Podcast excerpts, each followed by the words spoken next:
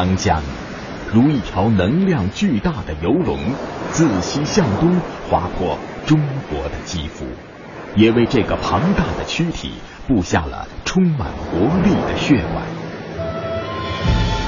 一到镇江，它被有金山、焦山、北固山握成的巨大利爪死死卡住，王气升腾于京口，风云际会于润州，雄秀山水，舞榭歌台，英雄豪杰轮番出演。千百年来，北固山目睹了血雨腥风的变幻，无限感慨。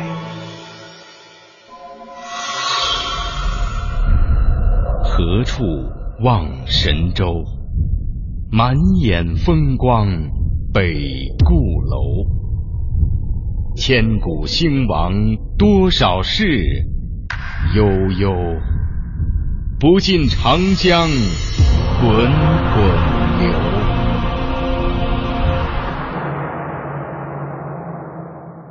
辛弃疾的词为镇江的英雄之气打下了烙印，然而镇江又属于江南，是杂花生树、群莺乱飞的秀丽之乡，雄壮之间别有秀美之象。西津江口月出闲，水气昏昏皆上天。轻舟白沙忙不变，只因灯火是渔船。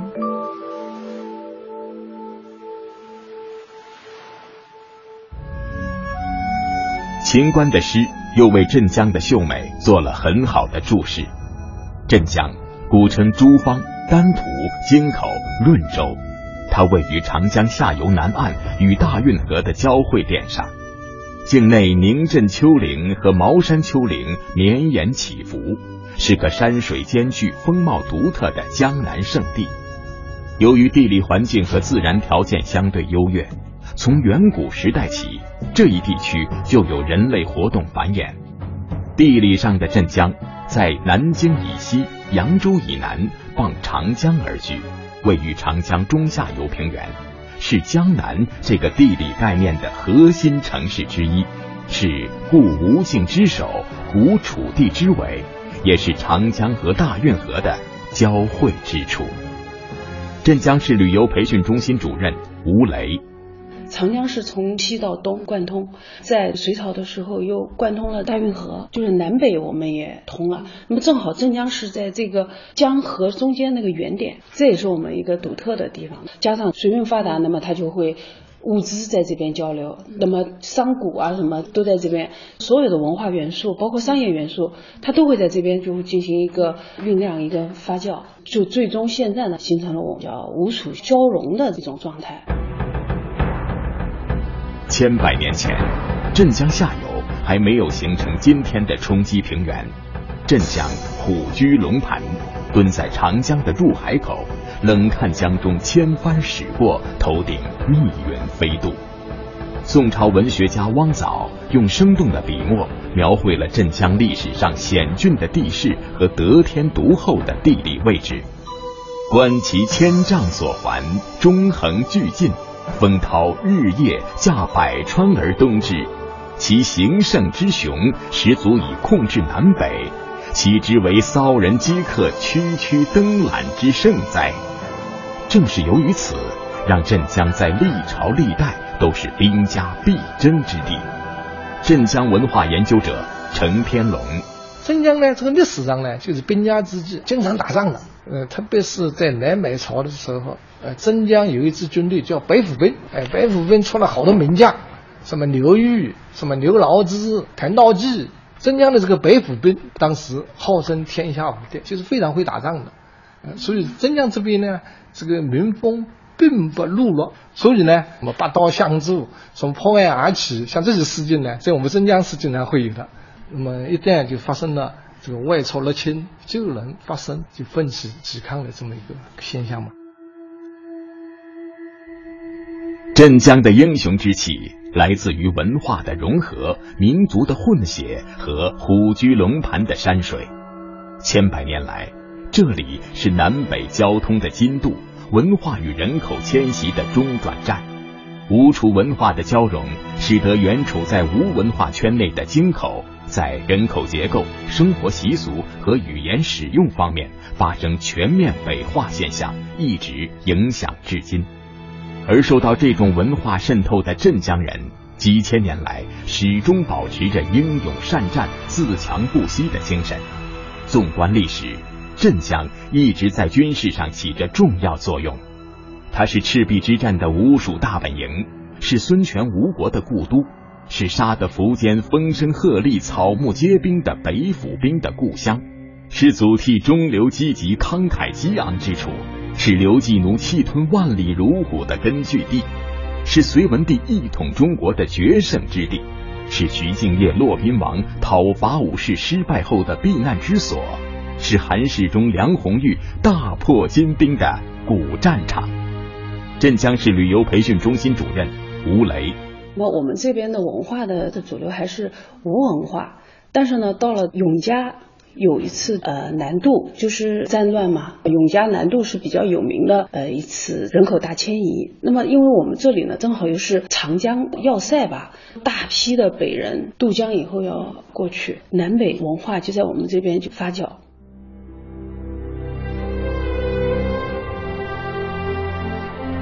历史上的镇江，西接石头，东至大海，北距广陵，而金山、焦山、瘴其中流，是天设之险。井口以上至建康一段长江江面扩大40公里，风高浪急，舟及南京境渡。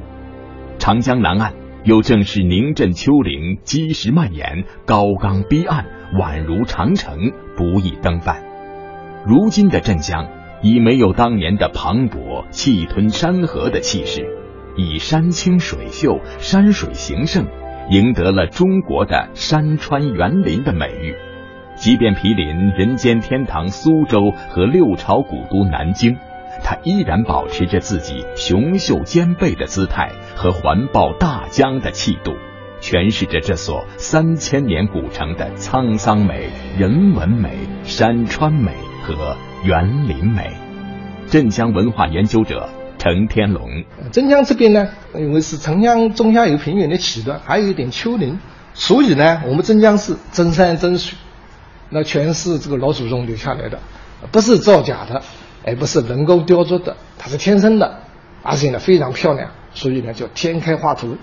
我们镇江的这个山水特点呢，是用8个字来形容，就是大江风暴，城市山林。因此镇江的山水既有大气蓬勃，又有小巧玲珑，既有北方的厚重，又有南方的谦虚。古人云：山之于水，相虚而后盛，山非水则石翠而云枯，水非山则势移而气破。这座因江而兴、因江而美的城市，地涨而翻，天开画图，金山之绮丽，焦山之雄秀，北固之险峻，风姿各异，人称京口三山甲东南。沿江而行，无论是远观还是置身于山林之中，都能领略到他们各显其态、至真至美的风光。镇江文化研究者程天龙：我们镇江的这个山川呢，可以这样形容是叫天开画图，雄秀古朴，有英雄之气和隐逸之气。我们镇江的这个风景呢，大江风貌，城市山林。这个大江它是比较雄的了，你看啊，在了这个金山上面，看长江浩浩西来，水面云山，天际安排，非常雄。那么再说秀，江南的山水一般都是比较秀气。你看在我们那个金山，视觉就非常美，依山而作。另外呢，就是说这个古朴。那么我们镇江的园林呢，都有1000年以上的历史，这个人文底蕴很有历史这个背景的，都是真迹这个朴实自然，这个园林就天开画图，雄秀古朴。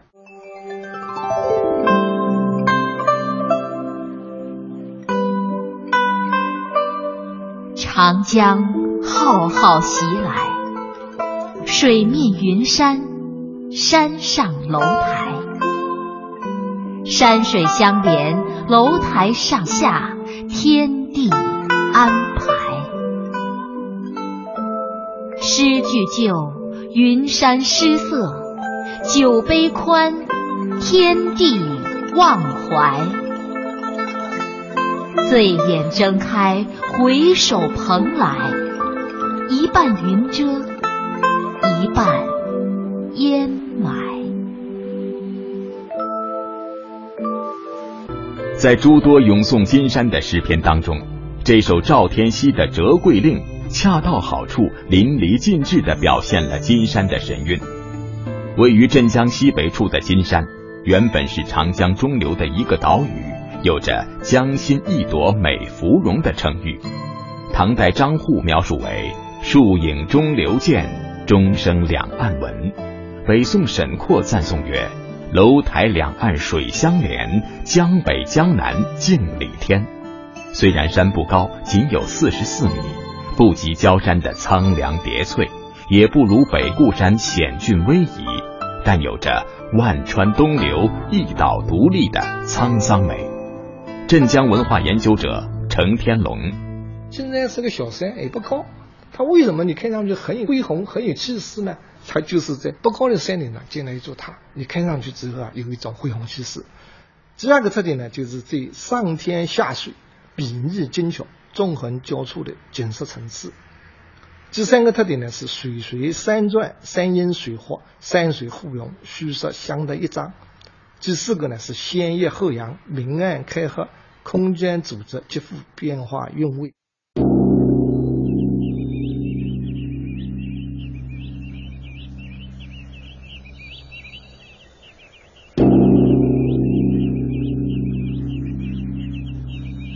沿着台阶涉级而上，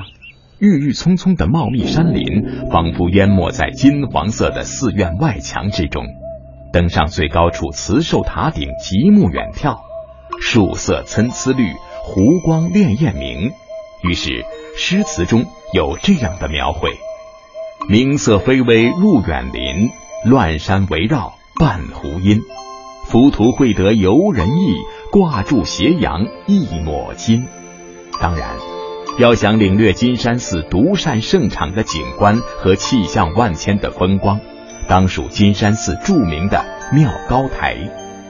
明月几时有，把酒问青天，不知天上宫阙，今夕是何年。这首我们熟知的苏东坡的水调歌头，正是他在妙高台与友人赏月之时，看到月光映照在涌动的江面上，皓月当空，银辉遍地，于是在觥筹交错，推杯换盏之际，挥毫写下的名篇。同时，妙高台还有一段英雄佳话被世代传唱。镇江导游洪燕，那我们这个妙高台的位置就是当年的抗金巾帼英雄梁红玉擂鼓战金山的地方。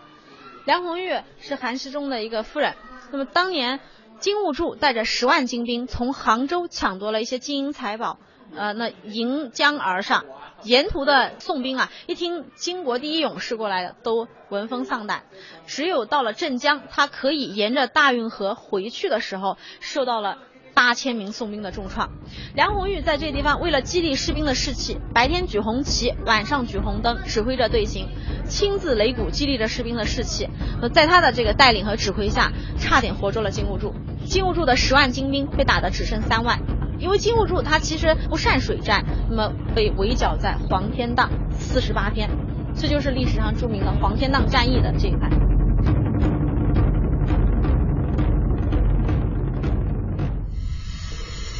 镇江是历史悠久的江南古城，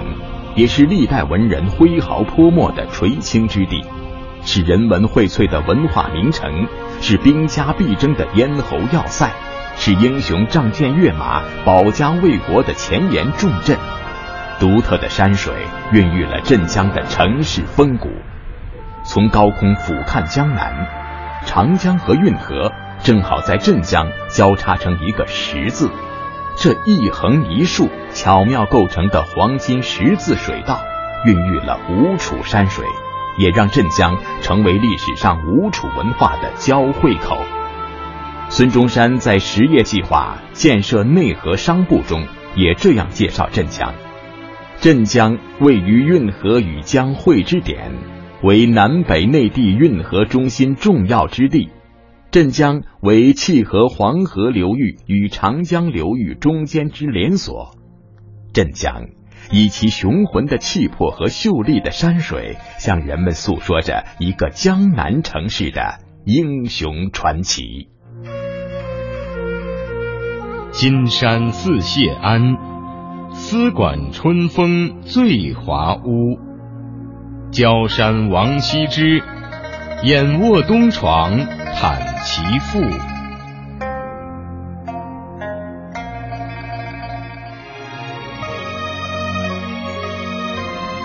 乾隆皇帝第三次来到镇江，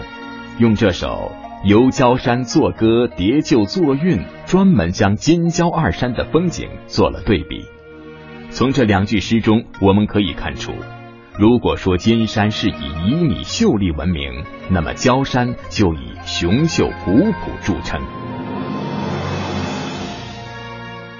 镇江文化研究者程天龙：像我们这个焦山是叫三包寺，竹林繁茂，古木苍龙，就宛如一块浮玉在江中一样。焦山高不过71米，占地570亩。由于满山竹林茂密，古树葱茏，宛如碧玉浮江，所以也称为浮玉山。因为其有着飞至江心中流砥柱的气势和万川东注一岛中立的意境，成为了中国文化的聚集地。郑板桥、柳亚子、汤有为在这里读过书，王羲之、褚遂良、颜真卿在这里挥毫泼墨。金山与焦山相望，美争雄长。陆游用入蜀记印证了自古以来金焦二山的比肩之美。而除了雄秀古朴的风光外，这里还有一段可歌可泣的悲壮故事留存至今。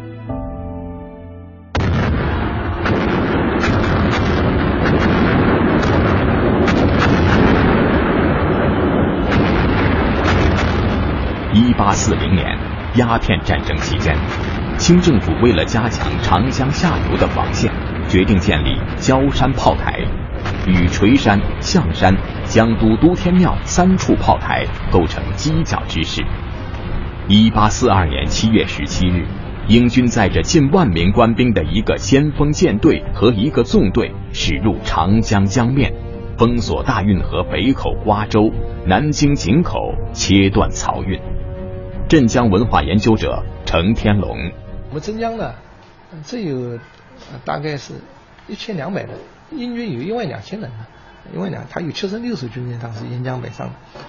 那么镇江的焦山炮台、象山炮台、垂山炮台英雄齐抗，最后终于因为寡不敌众，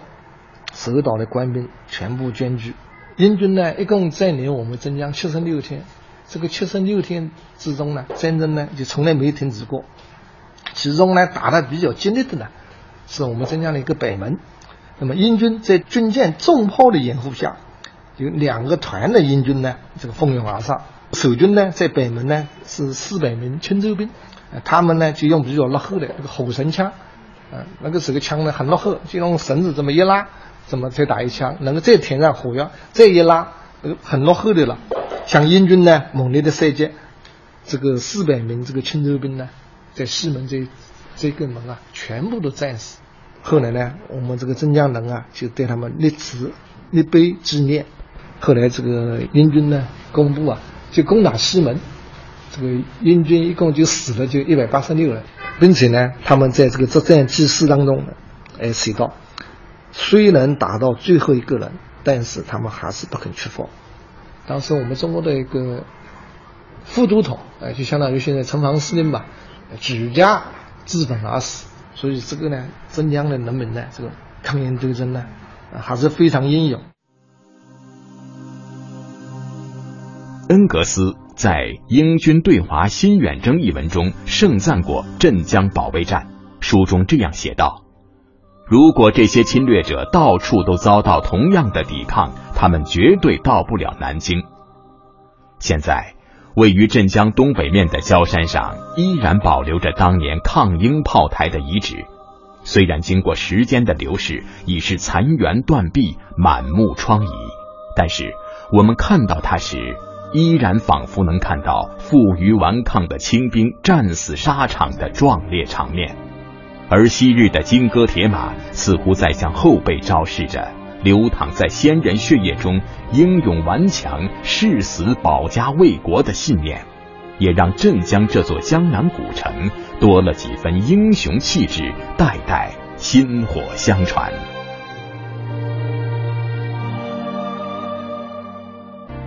何处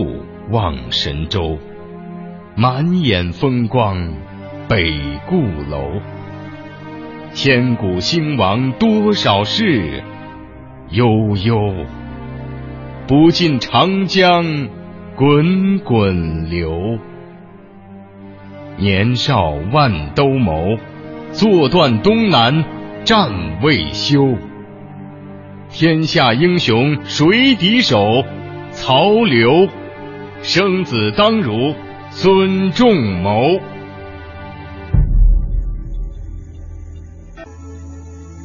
公元1204年，在镇江东北江滨的北固山上，迎来了一位年逾六旬的老人。沿着东吴时代的古道，他涉级而上，凭栏北望，发出了生子当如孙仲谋的感叹。这位站在北固山上远眺神州的老人，是南宋著名的抗金将领辛弃疾。导游海天，这个北固楼就是我们当年何处望神州，满眼风光北固楼的由来。写这首词的时候，当年的辛弃疾也曾经做过我们镇江的刺史，所以在镇江作为当时抗金的前线的时候，他写下了这首词。当年辛弃疾发出的感慨，是想表达自己收拾旧山河、为国效力的决心。千古江山，英雄无觅孙仲谋处。当时吴国的奠基者孙策欲渡江北进，继续扩大势力时，被仇家刺死。年仅26岁的孙权只能依主接管江东。由于他根基未稳，而年过半百的曹操凭借挟天子以令诸侯的优势，已经基本控制了北方地区，江东就是他的下一个目标。于是孙权和他的部分谋臣想用另外一支力量牵制曹操，于是结盟刘备。而北固山独特的地理位置奠定了和曹操进行对抗的决心。梁武帝登北固楼后赞叹说，坐镇坐固，诚有其序，然北望海口，实为壮观。而后兴致勃勃地书写了天下第一江山6个大字。镇江文化研究者程天龙，在镇江这个江面上发生过好多次历史上著名的这个大战。这个像这个项羽率8000江东子弟兵，这个北上灭秦就是从长江出发的。像郑成功攻打南京也是在江面上发生水战的。太平天国和这个清王朝在江浙 水面上发生过好多次大战。另外像隋朝的韩擒虎忽洛别北上灭陈，像宋朝的曹彬这个北上抗金都是从镇江的这个江面上这个出发的。所以呢，就是镇江的这个江面上经常是这个鲜血流成河、江水清澈的壮观的场面，在历史上经常出现。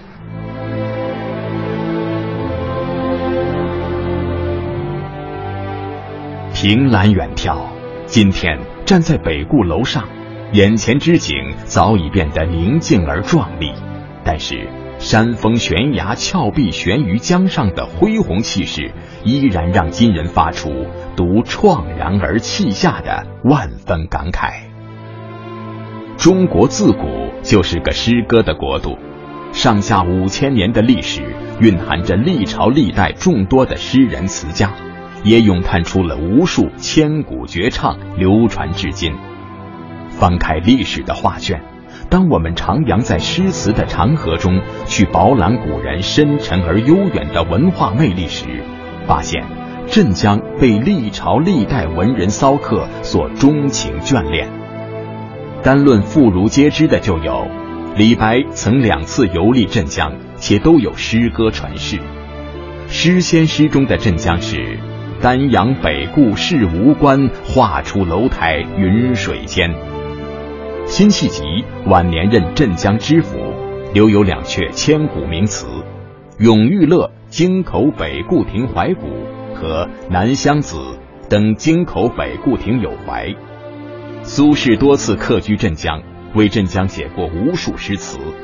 他甚至有意在镇江常住，写下了算山幸有闲田地，朝此无家一房客。陆游曾任镇江通判，他眼中的镇江是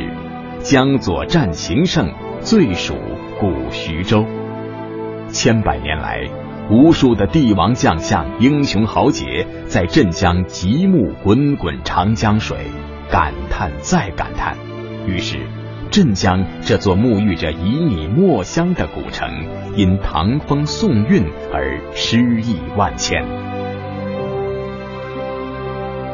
风光今犹在，往事越千年。一条大江与三座山峰的壮美之境和缠绵的情谊，让镇江这座历史悠久的千年古城被古今中外传颂，也让镇江的人民对家乡有着特殊的定位。镇江市历史文化名城研究会名誉会长钱永波：镇江精神，如果用一个词来讲，到底是什么？我想就是开创。因为东西面省会南京，东面是江苏最发达的输出厂，那么你在这个当中，它必须奋进，所以它开创是它永远的压力，永远的这个动力。它不开创就没有前途。